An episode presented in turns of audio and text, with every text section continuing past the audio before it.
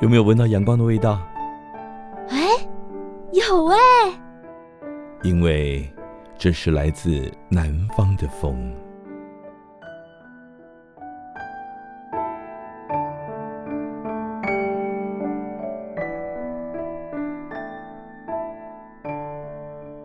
您现在收听的是 New Radio FM 九九点五云端新广播电台，每个礼拜天晚上八点到九点为您播出的来自南方的风。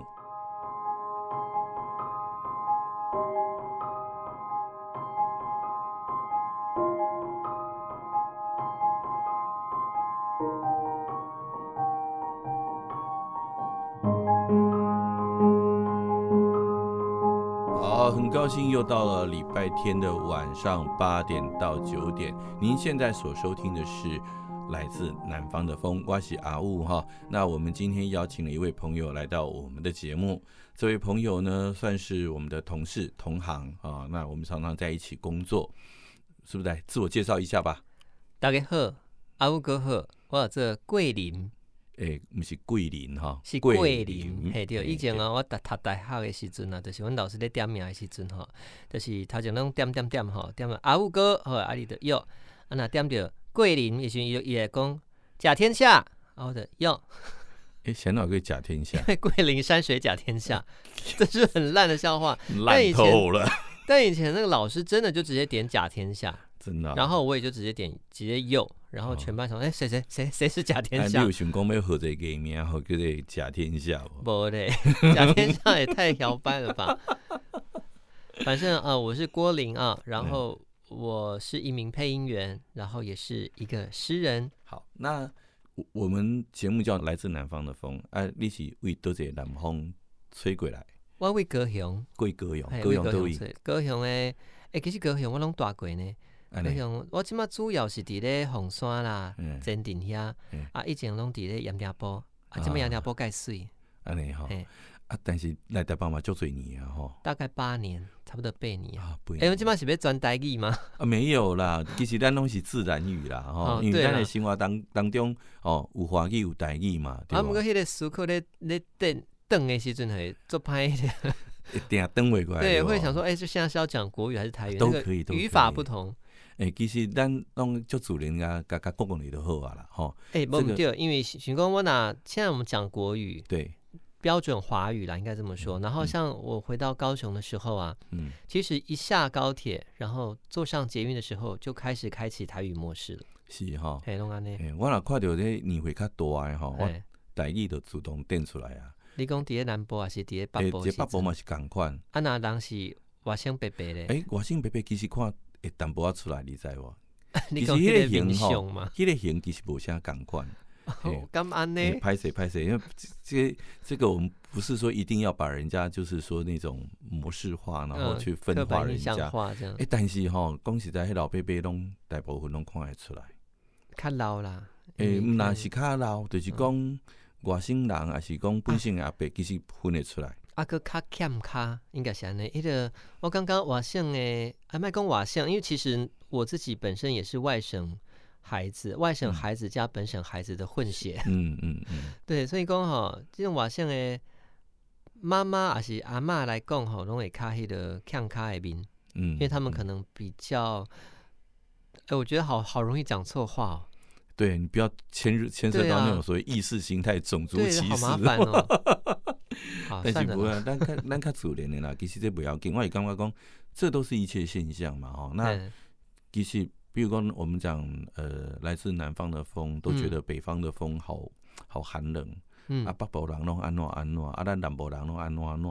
其实这个都是咱这生活当中的经验。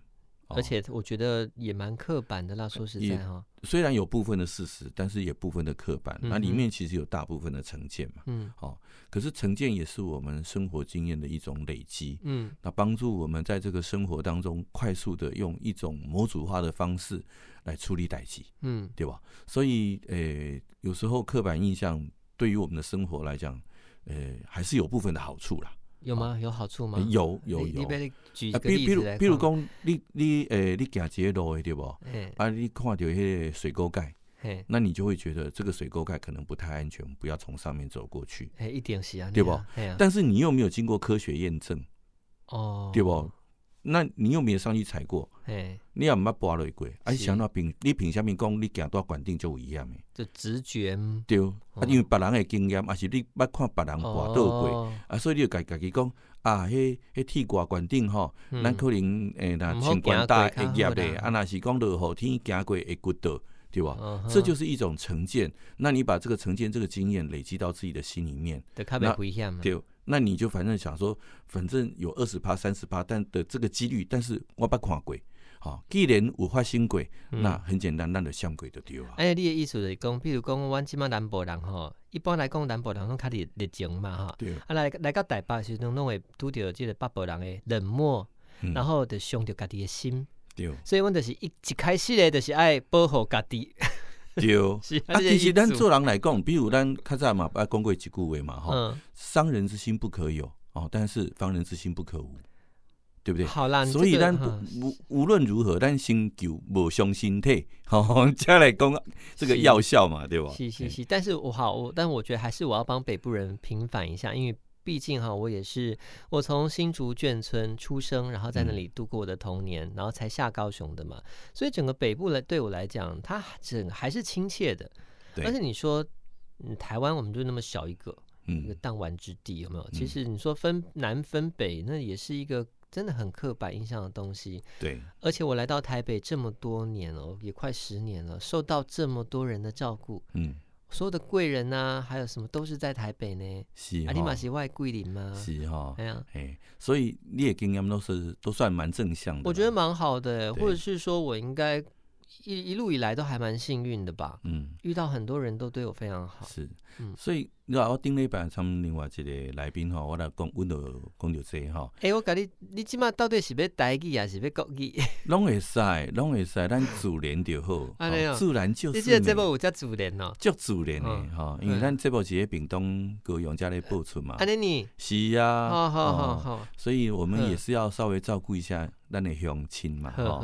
哎，不要讲得太艰涩哈。好。啊，比如讲，诶。我我顶礼拜就跟我来宾讲过啊，讲伊讲伊亲来台北时阵，伊嘛感觉哦，都市人拢安尼拢不爱拢不爱插人啊，拢不爱插人嘛。对对对，伊个感觉足冷漠诶，吼啊足兴奋诶。我讲其实你袂使安尼讲，因为都市吼，都市伊是一个集合四面八方来人诶所在，所以你拄着的吼，咱对这所在的成见其实是属地主义，不是属人主义。这么哎，这么高深哎，这个很高深，对不对？哎，很简单讲嘛，在台北。你可能会遇到从南部来的人，是啊，对吧？所以你觉得凊彩拄着，这个可能为北部、为东部来，不一定。是，好，但是一波差别，你就觉得台北人很冷漠。是啊，其实谁知道？说不定他只找你找你来三天。无毋对，啊，你甲问路，伊嘛毋知影咯。概念就是安尼，所以讲吼，阮逐摆拢讲北北部人伤过冷漠啦，其实袂啦，迄东西，因为台北就是一个集合大家的一个地方，属地主义。对，这是属地主义。对，所以咱袂使讲哦，台北人拢安。安怎安怎？应该讲啊，台北吼，伊是都市啊，人较多，所以人甲人之间吼，之间种咧相处的时阵吼，诶，有淡薄仔美感爱修理下子。呃，对，而且本来就是因为大家各自在台北都是为了讨讨生活嘛，讨一口饭吃，所以有时候难免会比较少顾及到人跟人之间的情感，因为大家都在拼。对。然后相较于台北来讲，我觉得南部整个就是比较安和，那叫什么？安居乐业，安居乐业，哎，对对对，大家都会比较就是慢慢的生活，然后因为都是平常都是认识的人，朋友什么都是小塞啊，厝边头尾啊，是，所以变成讲迄个情情感会较好啦，较较黏嘛呢。对，所以讲台北哈，有时候比如说我们住的比较近嘛，对不对？隔壁打个喷嚏，半夜把你吵醒了，对，所以你难免会对他就是有一些。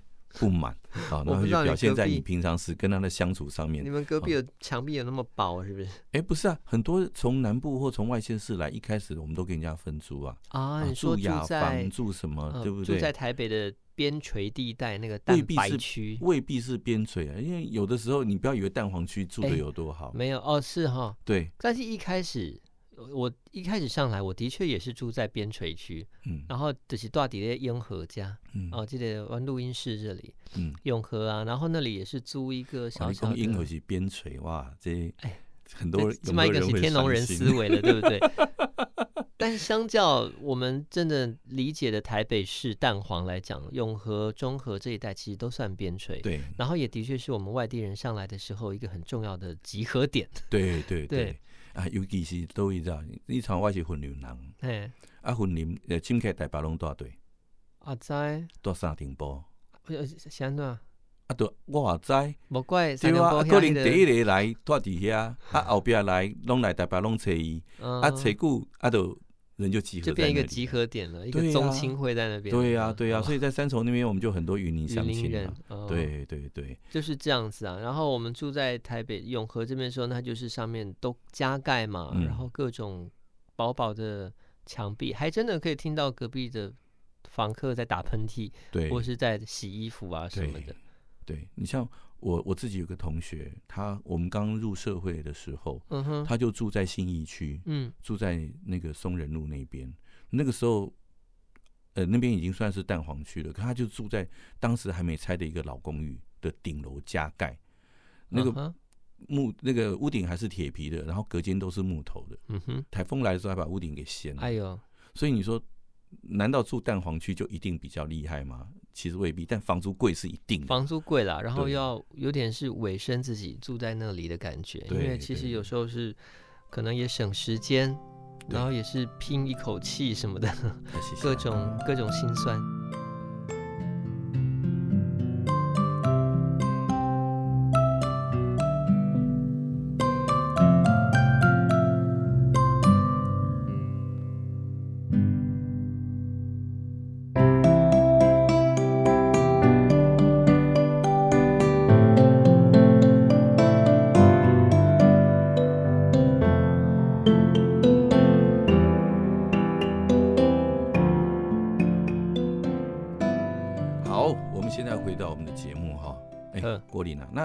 像你，你说你现在在台北过得也还蛮爽的，对不对？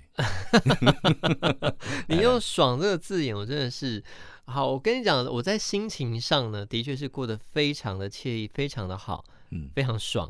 嗯、但是呢，荷包上呢，的确是没有到那么的充裕，可以这么说。哦，这这个应该这样讲了，不管你在哪里都一样。哦，真的吗？对呀、啊。可是总是会有那个梦想，说，哎，我来到台北打拼了一阵子，我就会。那个衣锦还乡有没有？然后我会有啊，身上都穿的很下趴啊。啊，你还有艾伟当带着锦，只是说口袋都是空的这样子而已啊。我公探家做贼啦，不是没有发财啦，因为我都在做自己爱做的事。可是你现在这样，比如说你偶尔回到高雄去，嗯，大家会不会觉得你跟他们不太一样？会哦，就是以前的同学们啊，或者是朋友，他们看到我就是约吃饭，哎呦，台北人哦，下来喽，嗯，然后。就会带我去一些地方，他说：“哎呀，台北有没有这个？” 我觉得台湾人很喜欢这样子搞，你知道吗？但其实当然也是有点闹了。但我觉得来到台北再回去，真的有一种喝过洋墨水的感觉。是哈、哦。对，长期待在高雄或是南部的朋友来讲，他们就说：“嗯、哦，你去那边看的比较多，也玩的比较多，嗯、回来会带一些新的东西跟我们聊，这样子。嗯”那像你刚刚到台北的时候，你会不会觉得对对这个城市啊，那有一点陌生，然后有点恐惧，然后你是带着一个防卫的心态在这里，然后慢慢慢慢的就是很煎熬的过这种生活？哎，我真的不会耶，真的不会啊，因为其实你说台湾真的就这么小而已，然后台北又是一个我们从小到大在那个电影啦或是电视啊都会看得到的那种城市。你说不管包含永和豆浆啊，我刚来这里我还特别去喝了永和豆浆，那个都是以前我们在高雄看到电视哦，永和豆浆。嗯、高雄也很多永和豆浆，我们就会想说永和在哪里？你终于来到了永和的发源地。对，我跟你讲，我第一天到台北的时候，我就去永和豆浆喝永和豆浆，看永和的豆浆跟高雄的永和豆浆有什么不一样？为什么永和的永和豆浆有名到高雄的永和豆浆去？干嘛？我们在绕口令吗？反正就是一那种很奇怪的朝圣心态啦。哎、嗯欸，不过你其实讲到一个重点，嗯、就是说以现在这种时代来讲，我们很多资讯的取得很方便。嗯。所以在你进到一个陌生的环境之前，其实你在心理上或在意识上对他有某种程度的熟悉，嗯，只是说你没有还没有实际跟他接触，嗯，只是这样子，嗯哼，所以你大概对于这个城市它的样貌，它可能会出现的状态，大概都已经有一个心理上的准备。对，其实都已经有心理上的准备了，包含很多，嗯、你看那个台北有中正纪念堂，都是以前看过的东西啊，故宫博物院啦。啊、你讲到中正纪念堂，我就要跟你讲，你不要以为台北人就很厉害，你知道吗？我我才不厉害，我先跟你讲一个我多笨。我那时候上来看到中正纪念堂是蓝蓝的屋顶啊什么的，然后我就跟我朋友讲说，哇，故宫博物院好美哦。我跟你讲，台北人有时候自己都。都很受不了台北人，为什么？有一次我从永和，我坐坐公车进台北市，嗯，那个永福桥不是有那个红色的水管吗？嗯哼，对，这时候就有一个台北人，真的就是为什么？因为他穿学生制服嘛，嗯，然后他就带着朋友，然后就是聊天，然后你从他们的言谈当中就知道他们呃算是很好朋友，只是这个朋友来找这个学生。然后他们现在一起坐公车回去。嗯然后经过永福桥上面的时候，他居然就喊一声：“啊，原来关渡大桥在这里！”哎，我觉得你这个地理观念会让，因为我现在我也还没有到很懂，所以我没有办法一时理解这个概念。对，因为关渡大桥就是它是一个红色的铁管哦。对，然后他看到那个水管桥，他就觉得那是关渡大桥。哦，那跟我刚刚那个有点异曲有点像。然后就是不懂。而且，比如说，像我在高中的时候，我有个学妹，好、嗯，那我这个学妹后来有一次，我就是拐她出去外面公演，嗯哼，啊，他他是那种很乖的小孩哦，很乖的小孩，每天永远只有两点一线，学校家里家里学校，然后坐公车坐坐几号公车，几点呃坐个公车几分钟可以回到家，嗯哼，然后学校几点放学，老师都会打电话跟妈妈讲的那一种，嗯哼，那有一天呢，我就。跟他讲说啊，我们要我们社团要出去公演，嗯，那你要不要一起来玩？好，然后真的就把他拐出来。他说，可是我妈会生气。我说，你跟老师讲你是社团活动嘛？那妈妈就会跟呃老师就跟妈妈讲说，你在学校有社团活动，会晚一点回家。他说哦，好像可以。那妈妈也不疑有他，就 OK，学校有社团活动，那你就参加。然后等到正式公演的时候，我们到那个南海路，那我们从大安区。就骑那个摩托，从大安高工骑摩托车，然后到南海路的时候，经过了中正纪念堂，他突然脱口而出，他说：“哇，原来中正纪念堂这么大。”他他从小在台北长大。哦，你的意思哦，他完全没看过中正纪念堂。所以台北的小孩子自己未必那个见识，就他对这个城市的熟悉的程度，有时候都未必。比外地人要来的好，这个我有发现，因为台北相较其他县市来讲，台北市好了啦，它可能也是算蛮大的吧。台北其实说说大也不大，说小也不算小。可是你知道，就是以我以前在高雄生长的概念，以及或是新竹啊或各地这样跑的概念，其实我们只要有一台摩托车，我们就整个市区跑透透了。其实是这样，但是在台北有点困难，有点困难。对，你光是从忠孝东路一段到这样八段啊，是不是？对，七八段。对，那个条路有多长啊？对，很长不打紧，而且路上的交通状况比较复杂。嗯，摩托车不好停，然后交通规则就是这些呃，禁止停车、禁止左转、禁止右转、单行道这些东西太复杂了，哦，那个是有点复杂。对，所以所以对于很多人，就是对台北人自己来讲，他都未必愿意骑一台车。上路去逛，所以我觉得，不管是很多原生台北人来讲，或是其他人来讲，对于台北的认识，通常是从捷运开始。对，你就是那个用捷运去认识这个城市，而且用捷运还更糟糕。然后有，因为以前坐公车，我们在公车上还可以看街景。Uh 那你现在坐捷运。钻到地下去，从从这个洞下去，从那个洞上来。啊，行啊，那对，所以你就会对城市不够了解，你大概就是说，哎呀，这个点是落在哪一个捷运点上？对，大概是这样子。我一开始就是用这样子的方式来认识台北。嗯嗯，嗯，所以觉得怎么样？我觉得还不错啊，还不错。当然，你说要看到那个地地面上的景观，的确就是没有。不过还是有一些例外，你说像淡水线或是文湖线，哎，老四爷呢？呃，但是它还是没有经过主要街道啊。哦，是哦，对啊，你看不到，比如说很多人跟他说啊，捷代巴都没有年味，那是因为比如比如像我爸嘛，我爸他他就说啊，起码台北路来路不会贵，你也会会尴尬。那因为很简单啊，就是捷运钻下去就从那个洞上来，对，你就看不到街道。所以有一天我就把他带到东区，就在东区街道上走一下，对不对？哦，原来还是有过年的感觉。对，所以人其实就是要自己出去走了，不能一直待 捷运或是建筑物里。对，就是我们太依赖我们的这种移动方式，那这种移动方式又有点太过抽离现实了。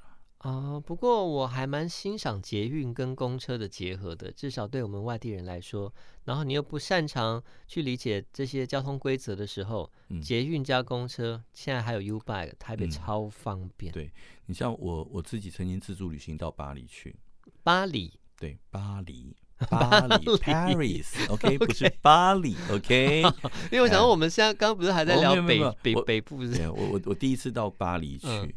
嗯然后那时候，呃，大概是将近三十年前，嗯，那时候法国还没入，还没有欧盟这个东西，就是还还欧元还没出来，啊，到法国还是法郎，嗯，我们就在那边逛街，逛逛逛，自己一个人，我自己一个人去，然后逛到迷路了，就是下就是下捷运，嗯，然后找到找到那个呃线，然后找到站，然后再转出来就回来了。哎，一般不都是这样子吗？对，完全不会有迷路的感觉，所以我知道你你的那种感觉就是。就是我们到了异乡去，然后那个捷运让你对于这个城市的熟悉，对，没错，然后让你有一个应该怎么讲，一个规则可以依循，对，不至于偏离，不至于迷失掉。没错，没错。不管是台北，我觉得台北算台湾一个很早就把这个东西给建设好的地方，它让我们对于台北的认识，就是依照这个有点格子状的这种方式来认识。一开始来讲是好的，当然你如果久了要去再更深入认识的话，你就要透过其他的交通工具，或是直接双双脚走出去，嗯，去认识这样。所以说，捷运是一个认识台北最好的方式。你如果之后有机会来高雄的话，也可以哦。高雄也有捷运哦。你不要以为我起来怂哎，高雄我常常去，好吗？吗？对呀，你起码有。环状线，我知道啊，我到高雄去，我都是坐捷运啊。环状线多环的呢？卖 环卖环，捷运当捷东边环。我不是讲那个环呐，我讲非常环状，它可以环到那个现在好美哦，在那个海滨都可以看得到海啊，港湾啊，爱河多美。对，环状线我关系要为这一块。对，你当来这块嘛。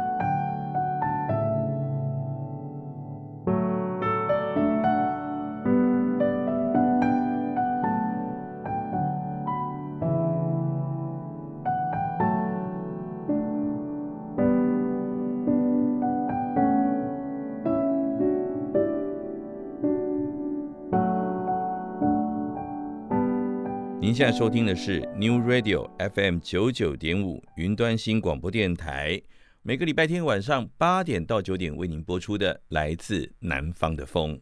那我们今天特别来宾是郭林，是我的同事，同样是配音员。那同时他还多了一个身份，就是诗人。嗯、啊，对对。那我们今天讲的就是你工作的部分嘛，哈。好。那目前为止，你像在台北，你的工作你觉得满意吗？我觉得还蛮满意的，嗯，因为来到台北，当然就是学配音嘛。一开始从配音工会出身，然后后来到了尾艺录音室去让我的老师们教导，然后就开始从事配音啦，还有声音导演这样子的工作。嗯、那一路也做了八年九年了，嗯，然后觉得还蛮幸运的，很多人帮助我，然后不管是我的老师或是同行们，嗯、其实基本上都还蛮。信赖我的，嗯，我觉得这方这方面还蛮开心。那你在来台北之前，你对这个工作的想象，对这个行业的想象，跟现在感觉上有什么不一样？其实相差无几，而且我觉得我得到的比我想象中的更多。嗯，我是一个不太能够想象未来的人，所以我那时候就觉得啊，反正我要来做，我就是一个这样很简单的心态而已。所以你的意思是你比较务实哦？我比较活在当下。啊、哦，就是我顶多想到下礼拜的事，就已经很、哦、很远了。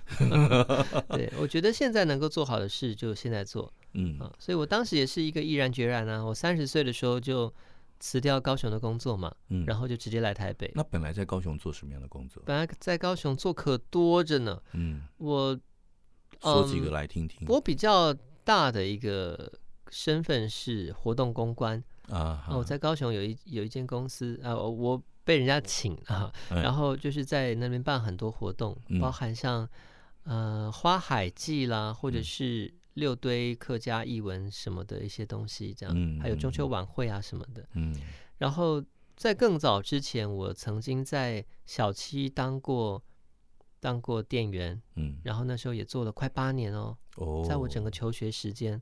那当时的老板啊、老板娘还有店长他们，到现在我们都还有联络哦，非常好。我在诗集里面还有特别感谢他们。其实这些过往的的这些老板们或是长辈哥哥姐姐们，他们其实都一路以来都非常拉拔我，嗯嗯，所以我都非常感谢这些贵人。嗯，所以呃，高雄的职场跟台北的职场有没有什么不一样？我觉得有很大的不一样，就是光是高雄来讲，我们当时做那个活动公关，活动公关，你可能我们现在想象哈，就是你好像穿着西装笔挺，然后然后穿着高跟鞋，什么女生呃 Kitty Cat 的，然后好像很摇摆，然后去简报啊，去办活动，感觉是那样子一个很高大上的职业，但在高雄来讲，它是很接地气的。例如说，你必须去。呃，让自己喝酒啊，跟人家公关啊什么的，嗯嗯，然后或者是，反正跟想象中的会差蛮多的啦。嗯嗯，那台北呢？台北跟你觉得这边的，其实应该这样讲吧，就是说，呃，你觉得这个工作好像就是有一个刻板的印象，那跟台北目前你现在在做的这个工作，它也其实有个刻板的印象。那在职场的文化上面，它的差异在哪里？我觉得职场文化差异可能哦，这个应该够。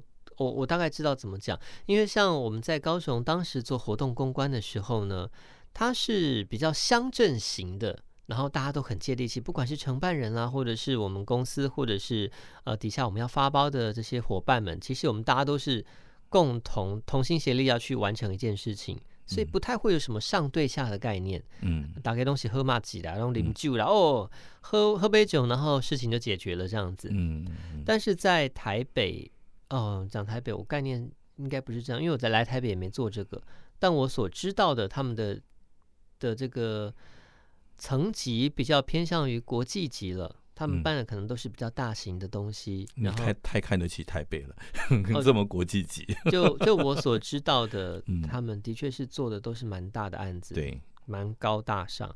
嗯，所以他们对于 SOP 的要求也都比较严格，嗯、那也比较不会有讲情理的这个部分。公检哎，记得说保魂卡不？嗯，就是分工的很很分工的很细，上对下概念很细。嗯，那每个人的职权很清楚。喝酒博纳比较难。对，事情没做好就没做好，就是没做好。啊，钱没有就是没有。等一下收班了，你自己罚十杯也没用。对对对，但是哎，我跟你讲，这是这还真的，因为我们在南部啊，甚至你只要来点，你知道贿赂一下，有时候东西就过了。哦。公关一下哈，带起的鬼啊。安呢？对。哦，做公关嘛，哈。做公关，我们讲好听就是做公关。台北的公关一点都不公关。哦，他们可能。跟我们 有差，我觉得那个层级有差啦。嗯嗯嗯。然后我们刚刚也有讲到，就是说你现在回去好像喝过洋墨水嘛？哦，感觉上哈。对哈，对，就好像哦，台北灯啊。然后有时候回去，大家朋友都会啊，哎，郭林为台北灯啊，那大家来加班哈，那怎么样？对，就会有这种感觉。嗯。那你在那边的朋友的相处，跟台北的朋友相处呢？嗯。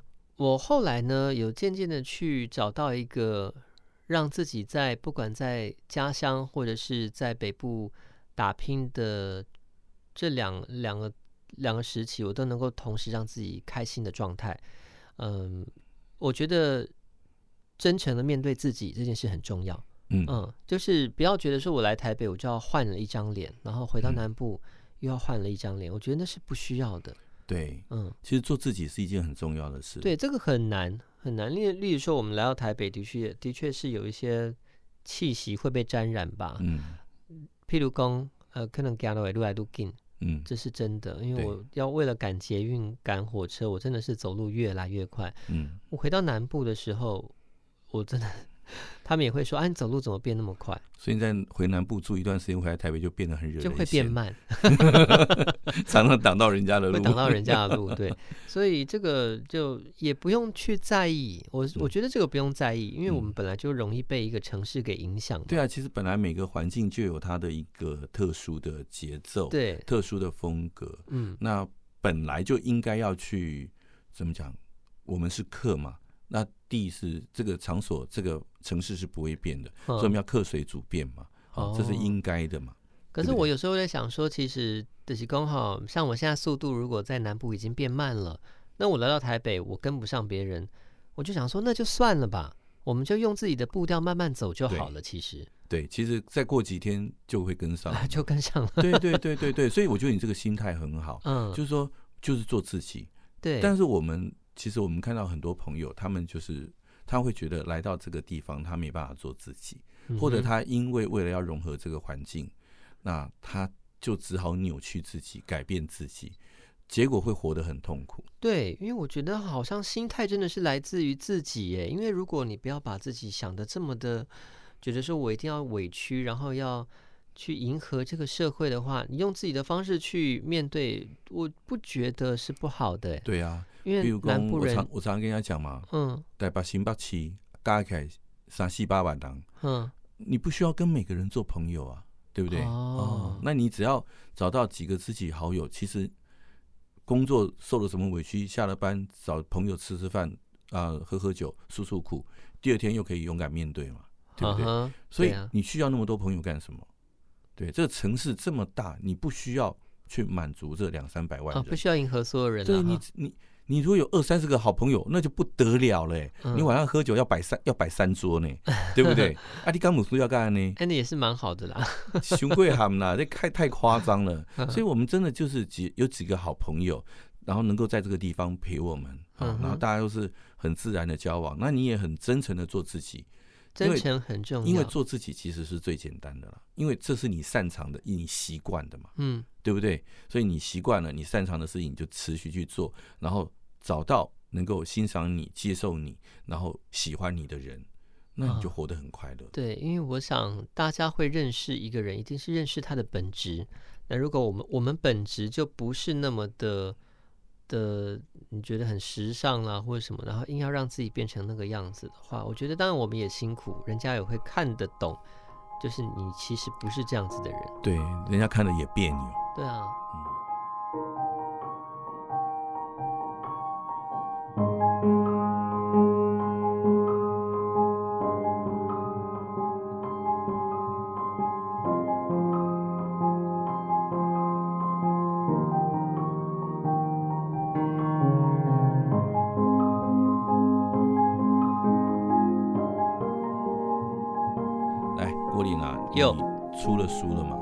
出了一本诗集，叫做《隐生咒》，不错哈，很厉害。中、呃、还好了，能够把自己，我我我们卡在那个时代啦，就是你知道，我们小时候没有没有所谓的那个个人电脑，嗯，所以你你如果你的写作要让人家把你变成签字印出来，嗯，那个真的是需要很深很强的功力才行。因为首先你要先有那个那个稿纸，你要写在稿纸上。不止写在稿纸上面，嗯、那个你写的字要人家看得懂啊，还要人家看得懂。而且写的够好。我听说一些很厉害的作家，他们写在稿纸上的字是只有自己看得懂的。对呀、啊，所以你你你写什么都人家都看不懂的时候，请问人家怎么帮你？对，也早期早期出版来讲是比较困难。对对，但是我觉得到现在来讲也还是困难。就是说，你你要出书是很简单，只要嗯是花钱就可以出。嗯对，但是。你还是要写的一些内容要要要有料，对，人家才能够接受你嘛，嗯、对不对？所以我觉得你有勇气出一本书，我觉得真的是非常了不起。谢谢，对我觉得这我自己也觉得是一个人生很大的突破。比如讲，咱配配音完，大概拢讲，咱是给他出一支嘴。哎，我可以当出几个手哦。对啊，你起码唔拿讲会当出几个嘴，啊佮手会当下。哎，我想下。国语会讲，算盘会崩，算盘会崩，太厉害了哈！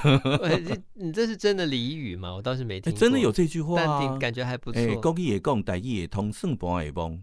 这你刚你改你话别。哎，不是不是不是，这老一辈人会这样讲，这意思就是说，呃，你就是不只是呃能言善道，你还会做生意有。样样精通，对，样样精通的感觉，嗯，嗯哦，所以现在目前你的状况就是比我们再好一点，就是没没没没没，其实我好，我真的因为这样客气也不是办法，但是我我没关系没关系，我我们这样好了，我，我们直接我们这样好了，嗯，不用再解释，我们就直接呢交给听众来决定，嗯、看他们等一下会不会直接把收音机关掉啊？真的吗？好不好？你就你就念两首诗来听听看吧。我们这个痛调刚适合。哎，那也不适合。因为我也没有我好老实说，我这次写的这个这本诗集呢叫《隐生咒》啦，然后它其实是呃用华语的方式去写的，因为我在书写的时候其实很依赖呃能够读出来这个概念才有文字。这个东西其实我我在尴尬，就是说我们现在很很可惜，就是比如讲台语来讲我买通啊，我也想讲，但是我真的不会写台文哦，因为用台文写作这件事情来讲。就有困难，我不晓得怎么把我的口语的东西转变成适当的文字。现在其实台语有有文字嘛？对，但是那个就是要我们从从头去学。但不是不是说现在有文字，是其实主勾炸的无啊。刚是勾炸的无，主勾炸的无啊。这规则你看慢慢来。不不不不不，这个是个错误的观念。你要知道，三百多年前传教士来到台湾的时候，他们以为会讲中文，嗯，就可以来传道，所以他们派了一些会讲中文的。传教士来到台湾，就才发现说，哎，你讲的那种呃官话来到台湾之后，其实不太能通。所以当时的传教士，他们就用罗马注音的方式，他们用罗马注音的方式把台语注记下来。干嘛呢？对，所以呢，后来他们就出了一本就是台罗拼音的圣经，嗯，全部都是用台罗，就台语罗马字拼音的。那当然了，就是其实台语也算是中文的一种。所以它有一些字，照理说应该是都要能写得出来。但等故一来，因为这个听说读写这个部分没有把它结合在一起，所以单会晓讲，但是唔知道去对应和多结音。嘿，唔知不晓得这个这个读音要对应到哪一个字上面？因为台语跟华文很多字的读音是不一样的嘛，所以我们就不晓得这个字要怎么去对应啊。所以有像有些。学者就已经在研究怎么去对应这些东西，尽量的能够把它书写化下来。那真的有一些很口语的东西，不晓得怎么书写下来的时候，就还有台罗文字可以把它补强它。安今嘛，刚不是有教育部有迄个台语的书店嘛？对，有啊，哎、欸，所以它是管定其实都有台罗拼音嘛，而且你知道吗？你认为我们的原住民语有没有文字？我本来以为是没有啊，其实是有的，啊，其实是有，对，一样都是跟台语同样的背景。哦，因为传教士他们到山上去，他们就把原住民的话用罗马拼音的方式写下来。嗯，所以在原住民他们自己的想法、自己的观里面，他们是有文字的，只是这个文字的历史很短，只有三四百年。还有台湾公有这就是因为我我这个其实诗集它还是蛮依赖对华语的朗读的方式，嗯，去书写的。因为我我当然。之后有机会会也会可以愿意出那个台语跟台语的诗词的的诗集哈，但是现在还不是时候，因为我觉得就像你刚刚讲的，我在那个听说读写还没有整合起来，就会有点困难。嗯嗯。阿姆哥其其实老老实讲，我嘛是准备下一本讲我阿妈看有诶，啊听有诶，这种感觉的那一本这种书。好，毛巾，那我们就念华语吧。好，嗯、那反正我们的听众就是。国语、华语啊、呃，台语都有嘛。那我相信大家都听得懂啊。来，我们念两篇给大家，秀品胖姐。我来念两首短诗。好，好，这两首短诗呢，收录在我这本诗集的最后一大首里面的其中小两首。嗯。一周用来思念，一周拥抱孩提的我，一周告别尚未降临的遇见。余下一周，静静凝视今夜，浮空焰火。好，那这一首呢，其实就是讲说，嗯，总共四周嘛。嗯，那这四周是代表，如果说我们的世界在一个月就要毁灭的话呢，我这四周要做什么？嗯，所以我一一个礼拜我会用来思念，然后一个礼拜用拥抱，还是孩子的我。就是过去的小孩子，就是有点是跟自己和解的意思。嗯，那我要一周用来告别还没有降临的未来，那些遇见未来的人们，好好的跟他们道别。那剩下一个礼拜，我只要好好的、静静的坐在原地去凝视今天晚上的烟火啦，或者是各种袅袅炊烟，嗯，是这样子的一个末世概念，好 缥缈虚无哦。但是我是真的很认真想过这件事情，欸，就是我觉得我我要用这四个礼拜好好的去做这些事情啊，对，是是是，很浪漫，对，这是一种浪漫情怀了。嗯，好来，那得你休息嘞。第二首诗，如果人生本是座迷园，走走寻寻，空气里的一砖一瓦，不过提前末日罢了。我们都会末日，万物都会。异乡何尝不是故乡？人只是花器。嗯嗯，那这首诗呢？它其实也是在讲一个身处末日情怀的人。就是我，如果当时我也觉得说啊，世界快要末日的话，我会是什么样的心态？嗯，那概念上就是，不管我在台北啦，或者在高雄啦，人生不过就是这样子，它就是迷园嘛。那我们走来走去，到处找。我们在恨什么呢？在爱什么呢？其实，那这些空气里的一砖一瓦，或是你的仇人、你的爱人，大家都会末日，万物都会有结束的一天。所以，我们常在讲说，异乡，异乡，异乡何尝又不是故乡呢？人不过是花器罢了，我们到哪里都是可以被容纳的。对啊，所以你看这种异乡的概念，哈，其实就像我们在节目里面要讲的，就是。其实我们每个人在某种面向，或者是某某种心理层面来讲，嗯哼，甚至是某种物理层面来讲，我们都是一个异乡人，嗯，没有真正的在地，嗯，也没有真正永远的在地，嗯，我们总是要去探索新的领域，我们会是新的领域里面的异乡人，嗯，再介绍一次郭林的诗集，叫《隐身咒》，对，隐是隐形的隐，生命的生。宇宙的宙是的，好，你不要去找那个什么往生咒哈，哎，会有人跟我讲说是那个隐身吗？就是消失不见，对，消失的咒语，不是，不是，好，再重复一次，隐形的隐，生命的生，宇宙的宙，隐身咒，作者是郭林哦。好，那我们非常谢谢今天郭林来到我们的节目里面接受我们的访问，谢谢。各位听众朋友们，请大家一定要买我的诗集哦。好哦，OK，那我们下礼拜见，拜拜。拜拜。